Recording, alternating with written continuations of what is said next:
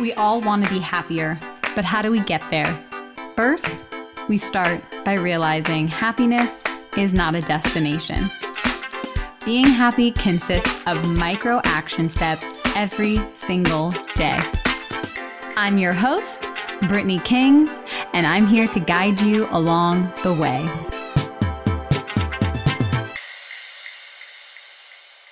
My friends, welcome back to the Positively Real podcast. I'm your host and coach, Brittany King, and I have a special guest with me today. Welcome to the show, Heather Ivany. Heather is a renowned spiritual mentor with over 20 years of experience leading innovative courses, private trainings, and immersive retreats, and more. I want to know what and more is. Welcome to the show, Heather. Thanks for having me, Brittany. It's an honor to be here yeah. with you today. Yeah, I've been looking forward to this chat together. Me too. So, why don't we start by giving a little background and who you are and what you're up to in the world? Sure. So, uh, I guess the the name that I use the most common is spiritual mentor. So, I support people who are looking to align with their purpose more fully and um, use it as an activator out in the world. So I oftentimes will work with teachers and leaders um, who are already on the trajectory and just allowing them to move into their light more fully. But then I also work with individuals that are kind of stuck, people that are just not quite sure where they should be placing their attention, um, how to work with the distractions that come in in their everyday. And so I help to bring them into their midline a bit more fully so that they can listen to the inner cues and uh, dialogues and directions that that come to them and they can they can track with them a little bit more easily. Mm, okay, so you mentioned bringing them into the midline. What does that mean? So I find um, a lot of times what people when if I'm doing like an akashic session, which is um, doing a reading of someone's soul. The the akasha is is uh, another word for space or spirit, and the akashic records would be your individual timeline of your soul, past, present, and future. So if I'm doing a reading and giving someone information on their soul's timeline, and they get direction to perhaps, um, let's say, for example, someone's meant to be working with their ability to um, use their their light as agency to bring other people into their light but they're constantly getting distracted by the shadow the periphery. Then mm-hmm. i give them tools to help to bring them into the midline. So for some people it can just be like what's your anchor? What is it that you're devoted to? What is it that gives you purpose in this lifetime? And we together create an anchor that is bigger than the resistance that might come in and try and thwart them from what it is that they're trying to do. Mm. For others, it's working a little bit more with boundary work, right? Whether, like, a lot of people focus a lot on boundary work with each other, but oftentimes they forget that you can have boundaries with the energetic field as well. So, allowing them to have a voice in how to set boundaries with what comes to them energetically so that they can pick and choose what they want to work with and what they don't want to be working with. So sometimes it's boundary work, sometimes it's setting an anchor. Sometimes moving to the midline can be something as simple as um, becoming more comfortable with quiet and, and tools to help support that, whether it's through an audio guide of like a yoga nidra or um, spending time in nature or even meditation. So, different ways to personalize the quiet so that it resonates with the individual and they're not taking too big of a leap that they'll just sort of thwart in a few weeks time if it's too big.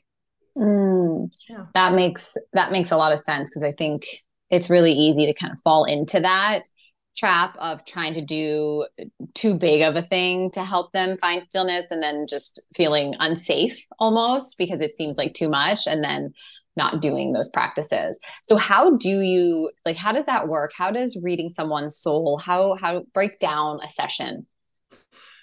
So a session would be um first I do a little grounding and centering for us both just to help to bring us into the more subtle body within ourselves because the field mm-hmm. is subtle. So for mm-hmm. hard edging, it's hard to get into the field. So we'll spend a little bit of time just tuning in 5 minutes or so and then I do let them know like if you can't relax, don't worry, I'll still be able to access your records. Mm. Then I mm. have a mantra that I use to just banish anything that's not serving them in the moment so that I'm I'm working with less noise. And then I'll open their records. And when I open anyone's records, they have sort of like a signature feeling to it. Um, um, mm. Sometimes it's a feeling tone. Sometimes I'll get a visual. Sometimes I'll get like um, like certain frequencies that'll come in, and I just describe it to the individual. So um, and and I can describe it based on the contrast of being in multiple people's records over the years that it's like okay so Brittany's records feels like this. And when I'm in Simone's records it feels like this. So I use the contrast to help to explain and share what their field feels like. And that mm-hmm. alone for a lot of people is is a lot of validation and confirmation that how they show up in life is how they're meant to be showing up in life and it mm-hmm. kind of stops the internal battle of trying to mold themselves or fix themselves into a way that they think that they should be showing up based on what parents society friends lovers will tell them mm-hmm. so so that's kind of like just softens the whole ambiance and then we go from there so sometimes the records themselves will just keep um, sharing information with me that I just keep sort of rattling off for the first 10 or 15 minutes. And then when it goes kind of quiet, that's usually my indicator to then reflect it back to the individual and say, okay, so it's quiet. Did you have certain questions that you wanted to ask in the session? Do you want to go there now? So I can totally go 180. Like, let's say we're talking about, um, we could be talking about like just their their whole makeup uh, from like a cellular soul level and then all of a sudden they come in and they're like okay so i got a question about my business and i just want to mm. know something about my business and we can totally just go 180 and make that change of course and then go into the topic of their business and get information about um, where they're where they're conflicting with their business because every business sort of has its own frequency so for example mm. if you as an individual have a very high drive that you like to work with but you've called in a frequency of a business that like sort of a, st- a slow and steady pace then there can be a constant like conflict between you and your business or like a push pull stop start energy. So then we can just go in and clear some things out and, and see how it can attune more more easily see where there can be compromise between the two so that the, the business and the individual starts to harmonize a little bit more. Mm, wow so how how how did you get into this? Like was this something that you kind of intuitively fell into or was it something that you had experienced yourself? So it was not on my radar at all. Um, all I knew was that I was I'd been teaching yoga for about 20 years, and I'd gotten to a point where I was really craving more depth than what an hour long yoga class can offer. Mm-hmm. And I got that depth in a teacher training, but I think what I was finding with teacher trainings was that it's so tailored towards teachers. And a lot of the the topics that i like to go into in a yoga teacher training are are relatable to anyone at any time in in life. And then there's also a constraint there with the teacher training because there's there's a curriculum that you have to follow when you're doing um, when you're doing a training to make sure that someone can actually teach yoga when they're done right? Mm-hmm so i was i was kind of craving a little bit more intimacy a little bit more depth um, and then i had an experience over covid where i just because the studios were all shutting down i just had opportunity to get really quiet. There was an individual excuse me that kept coming into my meditation practice just i just kept thinking of her name. So i reached out to her and just sent an email. I knew who she was and so i sent an email and just said look your name keeps coming up when i'm meditating and I'm, I'm getting the sense that you have a better idea of where to take it from here than I do. So I'm just putting it out there. And so she just responded back and she was like, Well, I work with the Akashic Records. Uh, that's actually how I advertise. I just allow my guides to go and find the people that would resonate with me. And I have the guides talk to each other and then send messages to you to connect with me. So it's it, it, that alone just kind of blew my mind with, yeah, how we can like use the field more to our advantage, right? And so I did an Akashic reading with her. And what came through, and I think this is true for everyone, is that we will work with the records unconsciously. And the invitation to me was like, you've been working with it unconsciously through how you teach and how you relate to people. But what if we brought this more to a conscious level so that you can like have it on hand to work with? So I really rolled with it quite easily. Um, there's three parts to the training. First part is learning how to read your own records. Then you learn how to read other people's. and then you just kind of open up the aperture and you go into plants or animals or other planets or businesses or buildings or land clearings like the sky's kind of the limit mm. and then once those three um, parts were were complete then i without even putting it out there i had people coming to me and saying i would like to learn how to do this could you teach me so i almost instantly went into teacher trainings right after um, completing the the three parts myself wow that is mind blowing it's fun, I love hey? Uh, yeah, I love I love how she was like, that's how I do my marketing. I've never heard, I mean, and it makes sense because I, people come into my world and I'm like, there's no coincidences. Like, you know, either, you know, they heard my name or synchronicities or they saw something. And I do believe that there is that like energetic that brings people together. Um, but to hear it in that way, it's just kind of mind blowing. And yeah, I mean, you can even take it. Uh, so what I did is I kind of rolled with it from there. I was like, okay, if this is how she uses it, how else can I use it? So even in my own business, I will create like an avatar of the type of individual that I want to be working with. And I pitch that out to my business, and then my business will pitch a little bit back to me so that oftentimes by the time people are getting to the point where they're reaching out and sending an email or booking a session with me, there's already been so much behind the scenes that has happened prior to that engagement. Like a lot of people will say, like, oh, I, I don't normally listen to this podcast, but I happened to put it on and you were the guest that day. And here I am reaching out. Or um, I hadn't seen a friend in six months and I met her for coffee and she mentioned you. Like it's, it's very like six degrees of separation kind of thing, ways that people will come in but it always feels natural to me when they share it because I'm like, I, I'm just putting, it's not like just putting the information out there. I'm very specific mm-hmm. when I'm mm-hmm. relating so that um, there's very little filtration I have to do on my end by the time I'm having a conversation with someone and talking about different offerings that I have. Wow. That is, that is so, it's just mind blowing, but it also, it makes sense. Like it's, you know, that conscious, intentional type of work and how it just comes back in the same way that you create it from that conscious place. So, I want to talk about expanding consciousness because you do this with the records, correct? It's like you use the records to bring the unconscious to conscious. Yeah. So, how how do you do that? Like what what are some things that you do or some examples of how that works? So there's there's a few ways that that it plays out, and and I'll, I'll get like I'll, I'll get transparent here. So so even before, let's just work with like the akashic training, for example. So prior to that training, even someone even registering for it, what I find is so common is I do bring in probably I would say 90% of the people I work with are women. And I would say a lot of women have such a hard time prioritizing themselves, number one, to sort of make time for themselves to do a training like that. And then, secondly, to go to a spouse or a partner and share with them an offering that they're interested in because it just speaks to them on a soul level. But in the moment, they can't explain how they will get the ROI back on their investment to their partner and that's a very masculine feminine energy that i think comes up a lot in relationships so mm. it's it's you know um i'm not saying everyone's like this but but oftentimes it's like well if if it costs x amount of money how is this going to be a benefit to us as a family if you're taking this training? And in the moment it's very hard for women to be able to explain or i'll use the word justify that.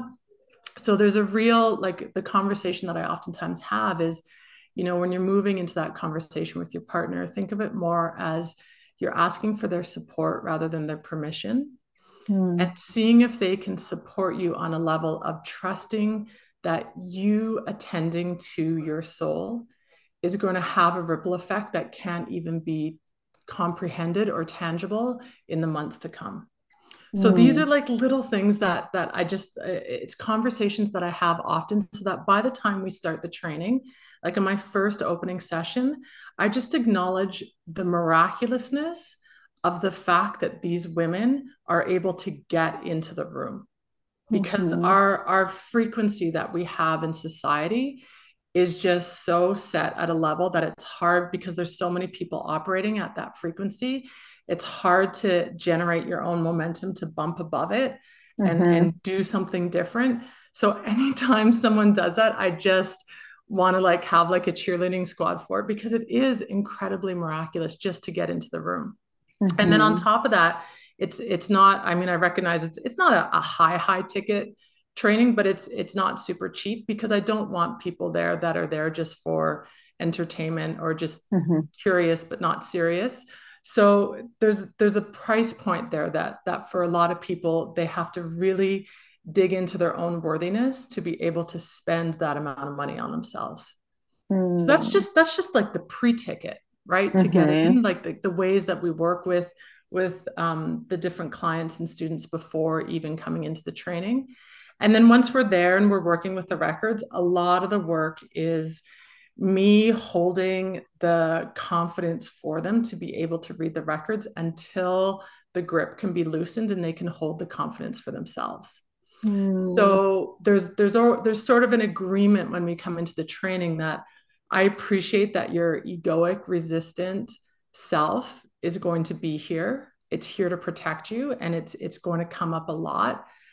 But I'm going to ask that to the best of your ability, you ask it to just sit in the corner and you invite your queenly, sovereign, beautiful, higher, wisest self to come forward and she's the one that I want to be relating to. She's the one that I want to be asking, you know, answering questions to and and engaging with because in that essence there's just this underlying knowing that I wouldn't be here if I wasn't meant to read the records. So they're, mm. they're almost guiding themselves into the mm. the busting through belief systems, the working with their fears, the uh, the ability to sort of sit with the doubt and rise above it, rather than me constantly arguing with their egoic self. That honestly, I'm never going to win that argument because it's been with them for so long and it knows them so well that everything that I say to it will have a counter argument to it. Mm. Wow. It's powerful.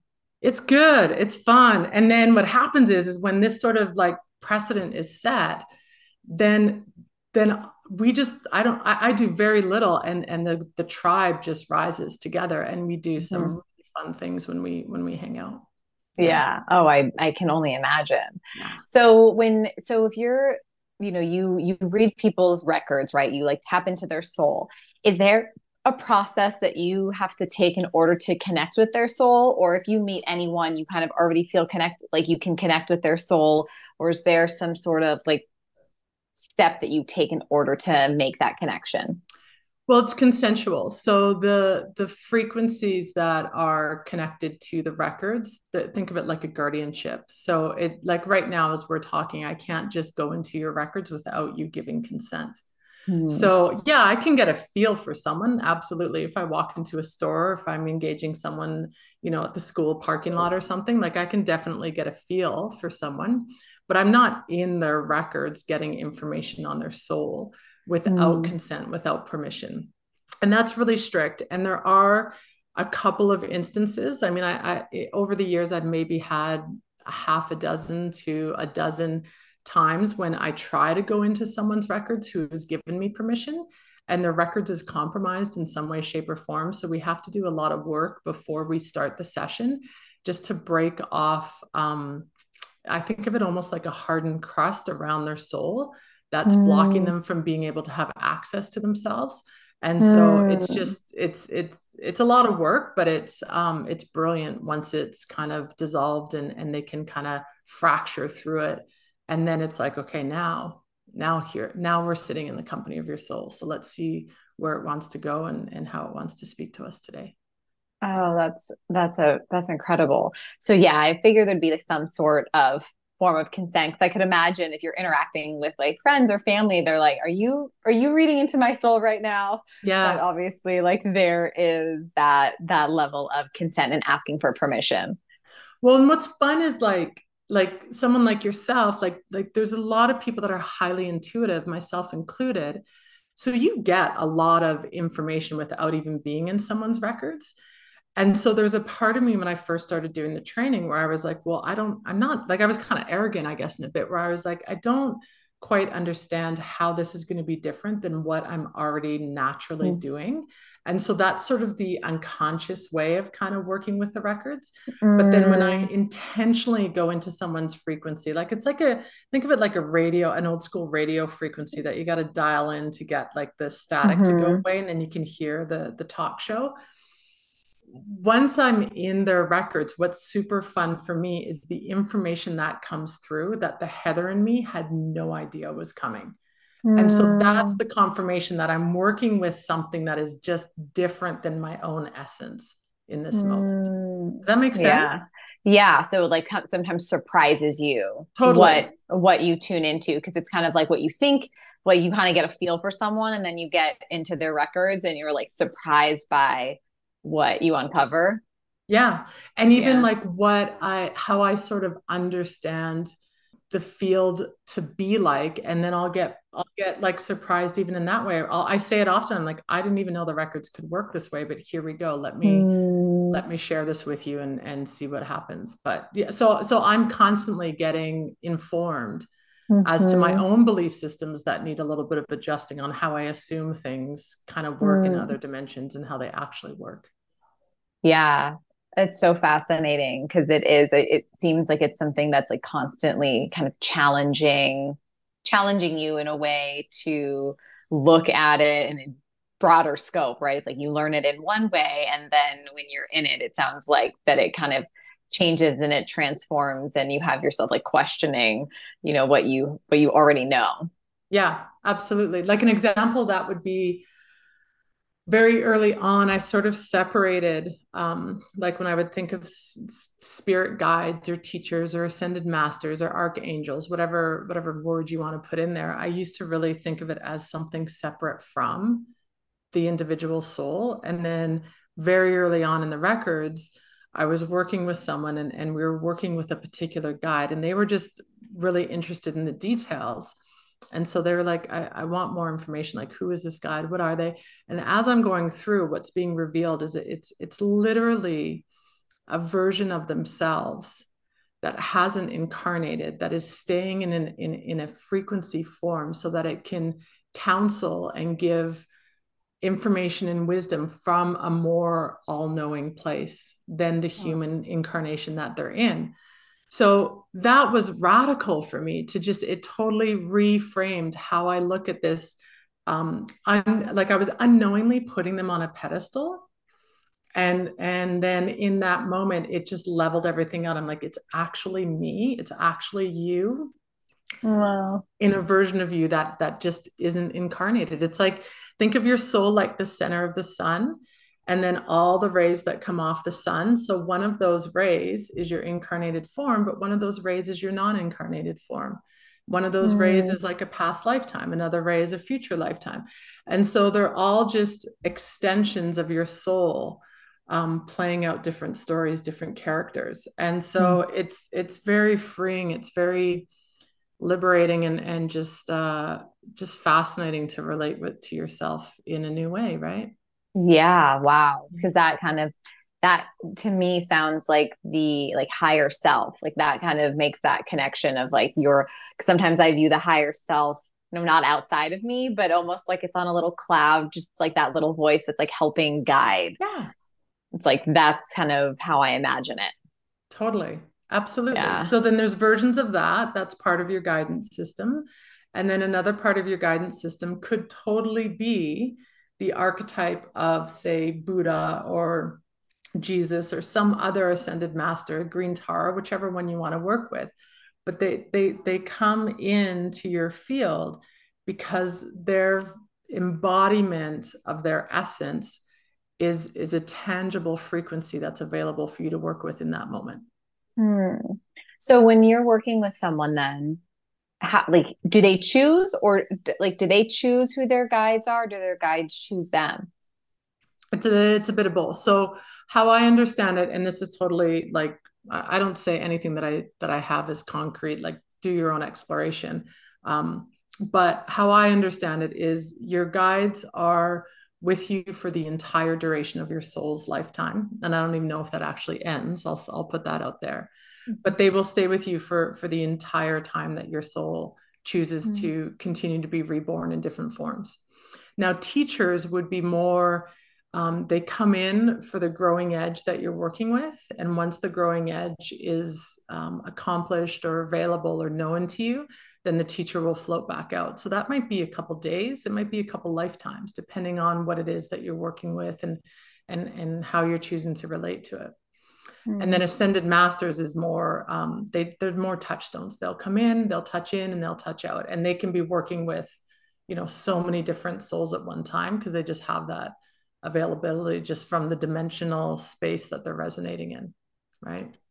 Yeah, so let's talk a little bit about that then, because there are, you know, the different dimensions and different frequencies are in each dimension. So when you are doing this work, how do you help someone like take, you know, take what they're learning? You know, let's say they get their records, but then they go into their day to day life. How do you help them kind of tune in to those frequencies? Great question. And personally, I really work in the practical realm. So um, uh, I totally admit, like, I am not a, a, master at understanding all the different planetary forms that are out there. I don't even really understand the different dimensions. I mean, I'm not even sure where we're up to now, 13 or 4. I'm not even sure how high it's going. So a lot, get, a lot of dimensions. A lot, it's a lot. And when you get caught up in it, I, it's just a reminder for me to be like, and I chose to be in this physical form. So it's until until I'm come up against something where I need to research it a bit more, I just let it lie, to be honest. So in the practical daily living, ways that you can work with your records would be let's say I'm going in, okay, let's say, for example, I'm preparing for our interview today.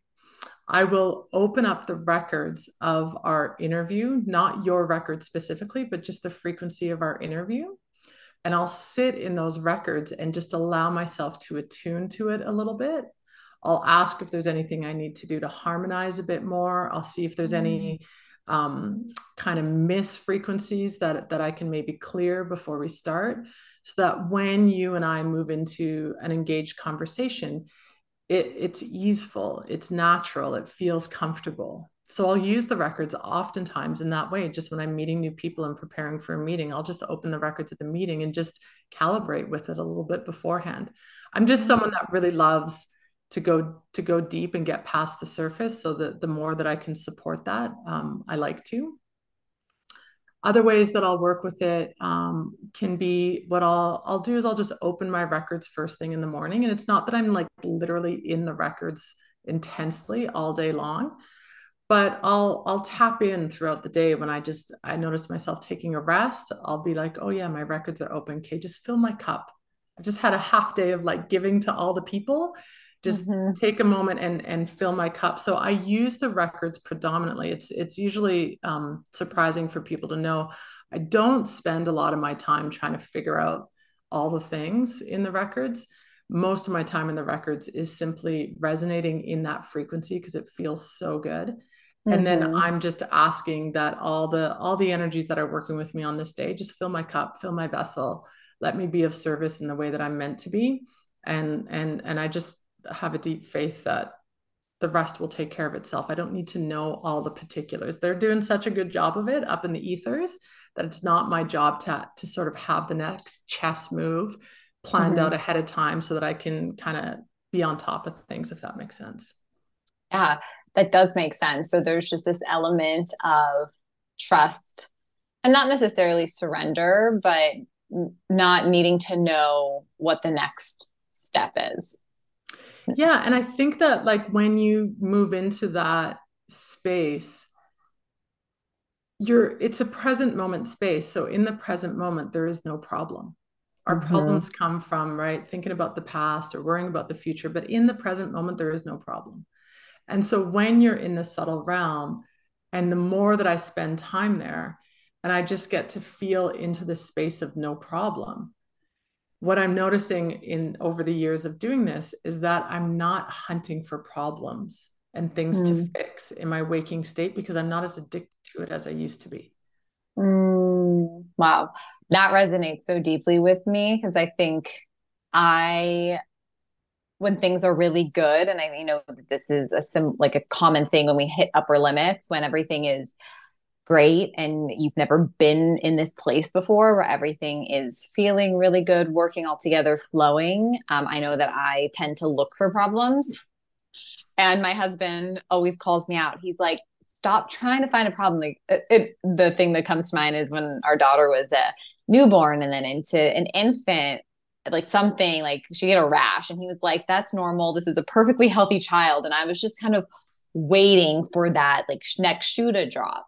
And i think that that's a very common thing that a lot but you know in particular women experience. So how do you use the records to help women overcome that well, this is an awesome conversation that you're bringing forward, and I'm right kind of in the thick of like just a couple steps ahead of of the the situation that you just described. So, what I've noticed with myself, so there's a, there's a teacher that I've come back into resonance with this fall, and the mentorship program that she was offering, I called her up and I was like, oh, like everyone seems to have a thing that they're focusing on in this mentorship. I'm like I, I feel like I've spent a lot of time doing my 3D work of like my relationship stuff and my money challenges and all the things. I'm like, I'm at a place where I'm nothing's revealing itself to me. And I have zero desire to go hunt. But I know I'm meant to be in mentorship with you. And I'm just trying to figure out the why. And what we sort of teased around and danced with a bit and and and sort of the, what was revealed was so same as you like when i'm in that moment of let's say my kids are are playing at the lake and i'm having this moment of like damn i've got the best life. Like the sun's shining the water's cool I'm not working today my kids are healthy they're playing. And i'm in that moment of just being hit with what i call the awe. Mm-hmm. what i oftentimes do is i interrupt the awe in one of two ways. So one way that I'll interrupt it is I'll be sitting there and I'll be like, oh my God, it's so perfect. And then I'll be like, oh, I hope no one drowns. Mm-hmm. Right. Mm-hmm. Like, so you'll instantly go mm-hmm. to the thing mm-hmm. that's like the, the, and then, and then all of a sudden that's the story that I'm on. And I've just mm-hmm. interrupted the awe. The other way that I'll do it is I'll, I'll start to breathe in the awe of the moment and, and I'll start to get very emotionally overwhelmed, like almost the, that, that tearful joy cry that we get. Mm-hmm. And so I I start to let it in and then all of a sudden I'll go it's too much and I'll stop it so that I don't actually cry because I feel it's inappropriate with the situation that I'm in. So I call it like I'm interrupting the awe. Mm-hmm. And I think the piece that worked really well for me, Brittany, was what my teacher shared with me is she's like, you know, if you're hit with something like you're chatting with someone and it triggers a grief that you haven't quite processed, you can go back into your home at a later time and you can revisit that grief and you can let the tears out and you can have that experience if you want to. She's like, but the thing that's interesting with the awe is that it's so present moment, it's mm. so spontaneous, you can't recreate it at a later time. So if you choose to dismiss it or disconnect from it in the moment, it's gone. It's just mm. gone. So for me, it was like this aha moment of like, how dare I take this sacred experience that I'm having and dismiss it or push it down or distract in some way because it is so, I'll use the word sacred. I will never get this moment back again. Mm. So, what I'm playing with is like just allowing the awe to brim to where it wants to brim to. And mm-hmm. so when you mm-hmm. talk at the very beginning, when we're saying, how do you go from the distraction to the midline? The moment my outsider wants to come in and say, oh, it's not appropriate, I say, oh, it's okay. It can, like, I'm going to trust the people around me can handle it. Mm-hmm. Or when I go into the story of like the problem that I can create that could possibly happen, the scenario, I'll just redirect back to present moment. So I'm playing with allowing myself to feel worthy enough to mm-hmm. be in the company of that space of inspiration, grace, beauty, love, joy, whatever word you want to put in there. and feel worthy to be sitting and having a cup of tea with it in that moment mm. rather than trying to reschedule for another time. Mm. Mm. That like that brings tears to my eyes just the way that you described it and like sitting and having tea with it is just such a lovely visual because it is so true like you don't get those back because it's you know, with grief, yeah, you can go home and process it at like at another time, but those moments you don't get back. Mm-hmm. And I think that it's does what you said is like you nailed it. It's that worthiness of like, I am worthy to have this experience and to feel this joy and to allow myself to be in it.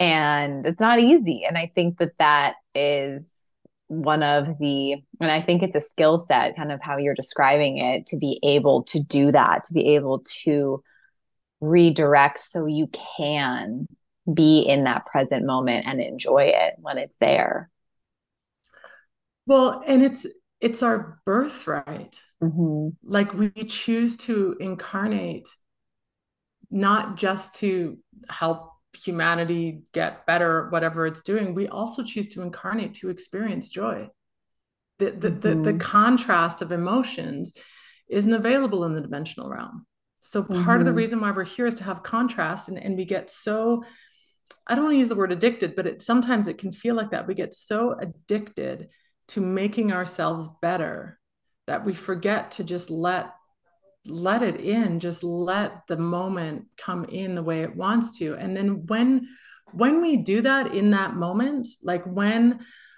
when i'm so let's say i'm watching some kids on the playground and i'm just like blown this happens like we're just blown away at like how tenacious those little kids are to figure out the monkey bars mm-hmm. or get up the slide like they're just so resilient and sometimes i can just get really emotional with just how inspiring these little tiny people are and then I'll catch myself because I'm at a playground.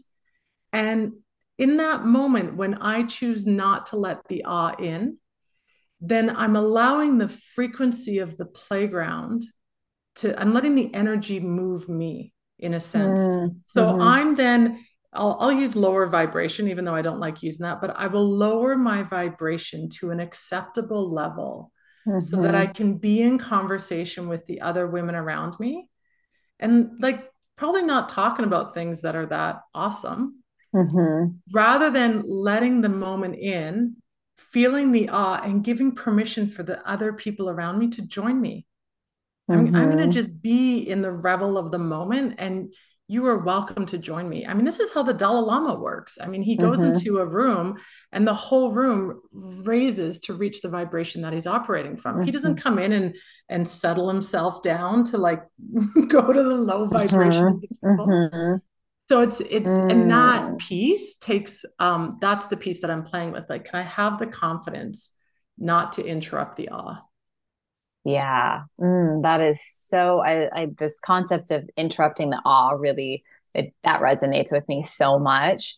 Um, and I think you know it is harder for women because we have this fear we're like shine bright but not too bright and we kind yeah. of have this fear of like letting that light out and i know that that's something that i have been challenged by for most of my life like knowing that in my soul, like my soul's purpose is to be seen and is to share my message and help as many women as I can. But then falling back into old patterns, of like wanting to hide because I think that when I shine too bright, it makes other people uncomfortable. So it's kind of like this dance that I experience of like kind of going there, but then like quickly reverting back because I don't want to make anyone uncomfortable or or have people think that I'm, you know, like like um arrogant or cocky or whatever it is. Absolutely. And I think that like an underlying way where this shows up with women who naturally have a big energy, right? Like yourself, like like just have this this beautiful um larger than life energy and this radiance that comes from them oftentimes they need a partner that can hold that kind of energy, right? So they will oftentimes um, merge with someone who's also bigger than life. And what's interesting in that male female dynamic is that just because we're so conditioned to do this, so the women will shine the way that they want to shine in their business, with their women, in, in their outside relationships. But then when they come into the home, somehow his energy takes over and she plays small inside the house, but she's not mm. playing small outside of the house.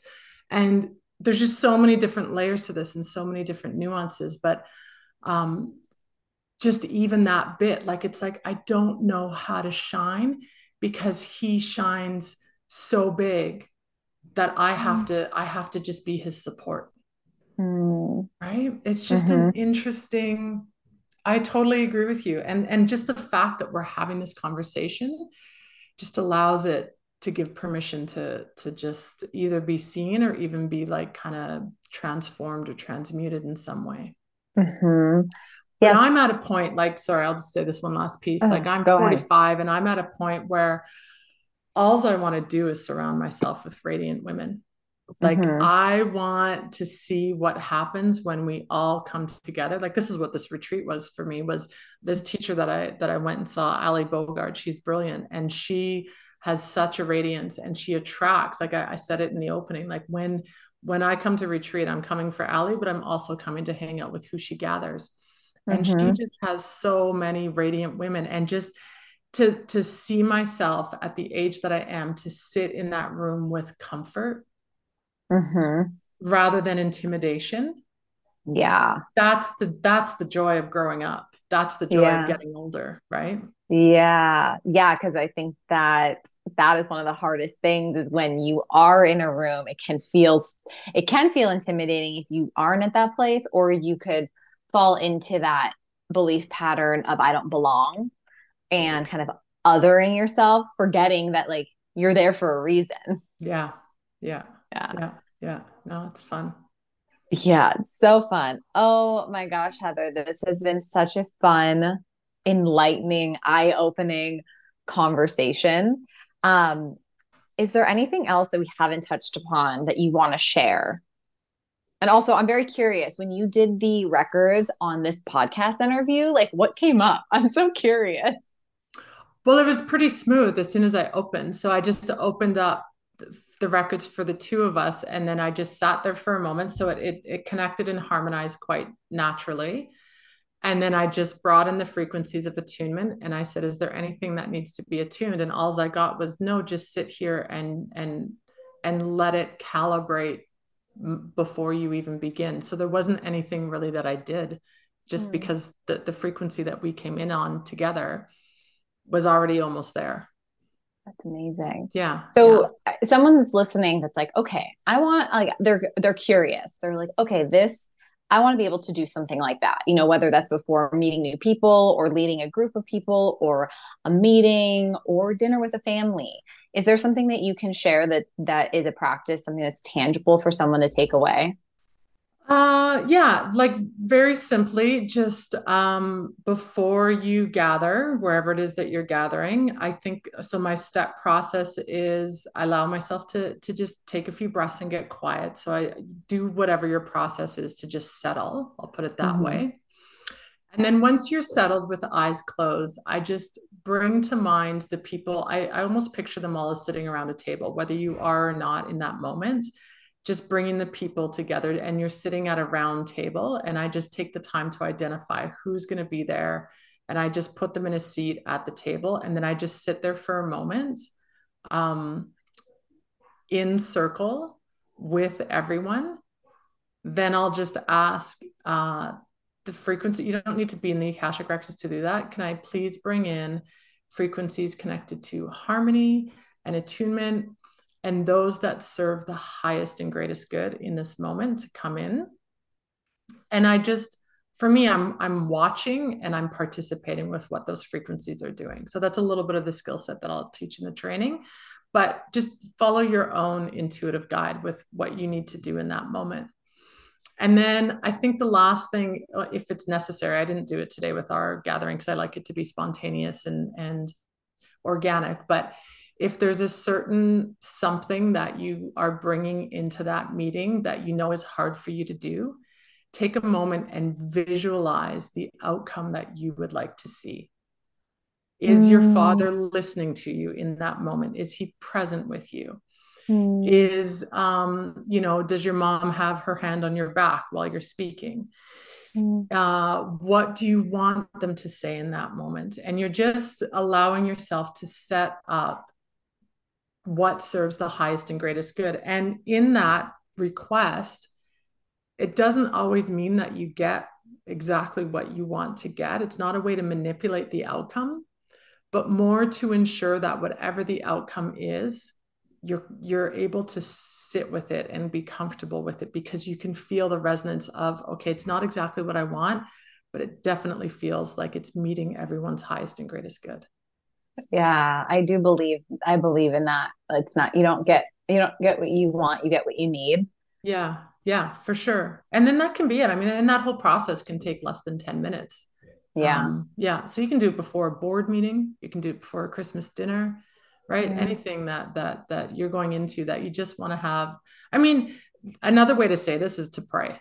I mean, if we mm-hmm. just want to cut right down to it, but I know that that's mm-hmm. a loaded languaging for a lot of people, but this is what we used to do back. I mean, we pray before a meal, we'd pray grace. I mean, so that we're all coming into attunement together before we open up the mm-hmm. conversation that's at the table right yeah yeah it's so so powerful i'm reading this book uh, called scattered minds by gabor mate and it's about the origin of adhd and what he says that it's not an attention deficit disorder it should actually be called attunement deficit disorder so he's essentially saying that where it comes from is the lack of attunement in your household when you're a child in like those most formative years. So it's really fascinating to have this conversation and think about like, yeah, you maybe because I I have ADHD and so I'm like on this mission of like really like understanding the root. And i'm like maybe i didn't get the attunement that i needed then but now it, where i am currently like my soul chose this journey because now i'm able to attune wherever i am. And that is like such a gift to be able to do that. Absolutely. And then if you want to just extend this or stretch it just a little bit further how i relate to this in the akashic records is that and this is just something that I've learned by being in people's records, but people that are ADHD when I go into their records, every single time they're multi-claired, which means mm. they are mm. clairvoyant, they have claircognizance. So claircognizance is the inner knowing, clairvoyant mm-hmm. is the inner seeing. They're clairsentient, they feel things. They're clear audio they hear, like it sounds like your thought voice, but it's actually clair, cog, clairaudio.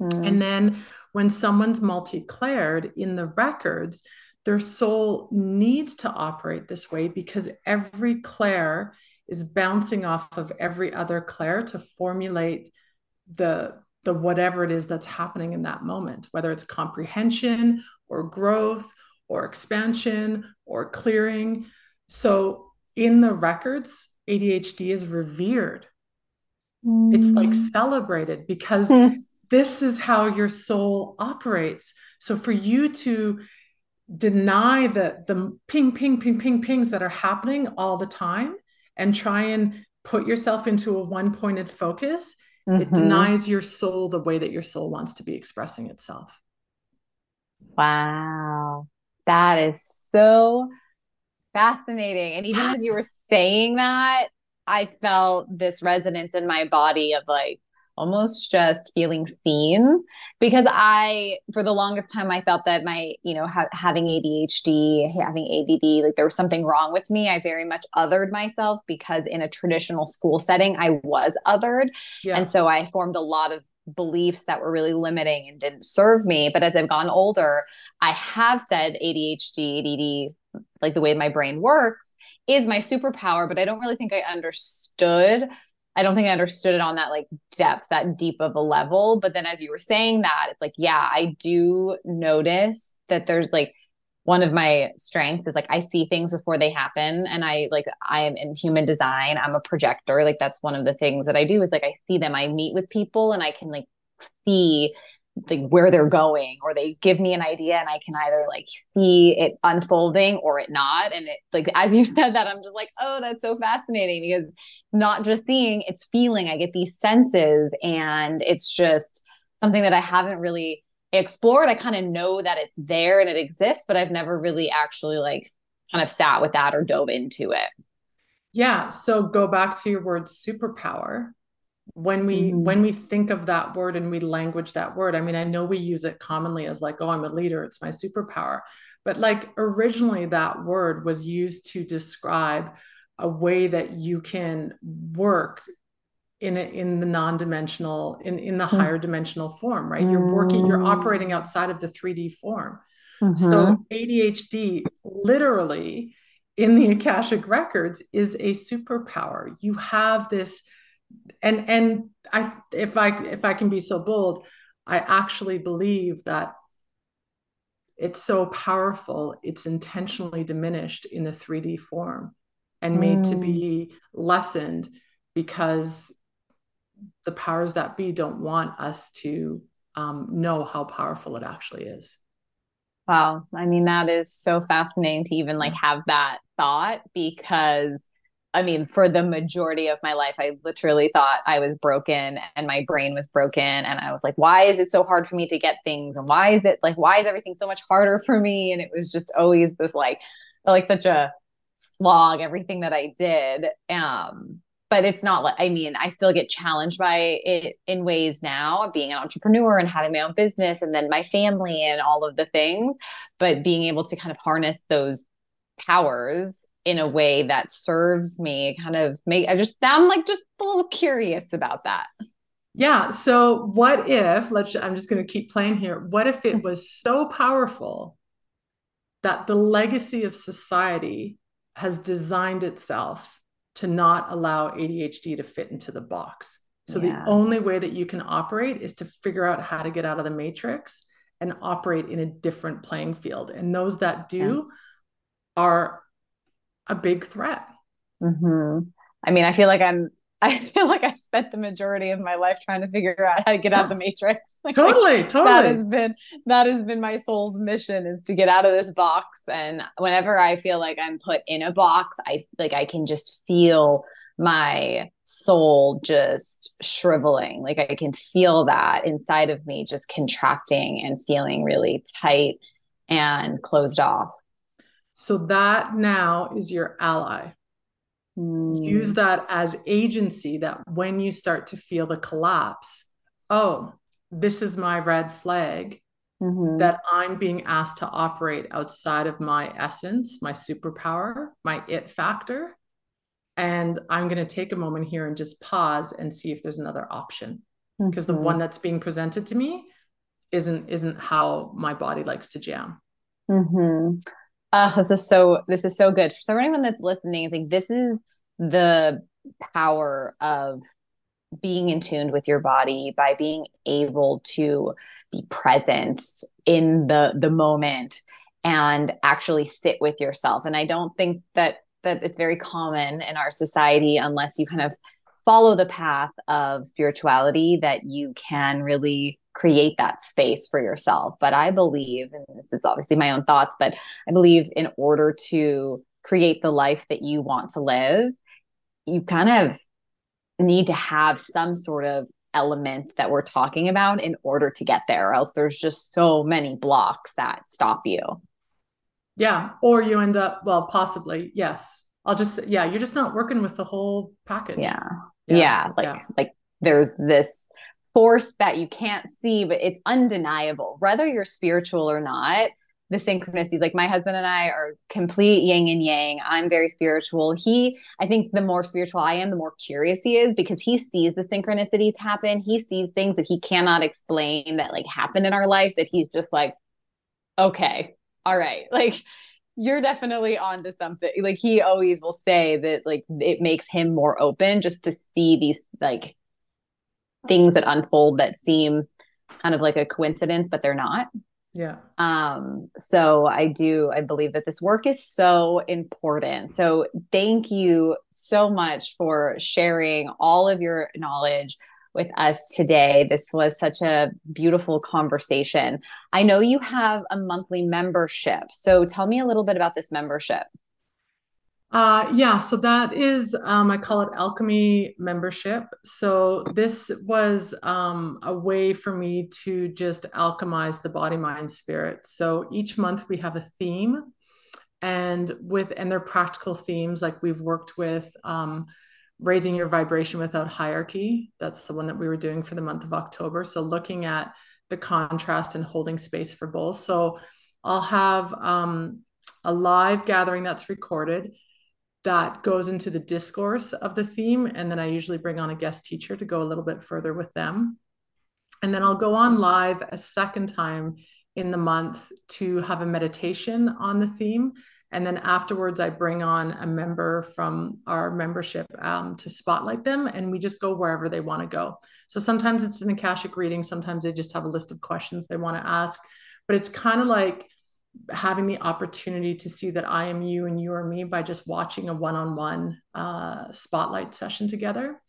And then the body's um, taken care of by, I put up two pre recorded yoga videos. So one's cathartic, one's very gentle based on the theme of the month. So I'm I'm using that portal as a way to allow people to access body, mind, spirit with each of the themes that we're playing with each month.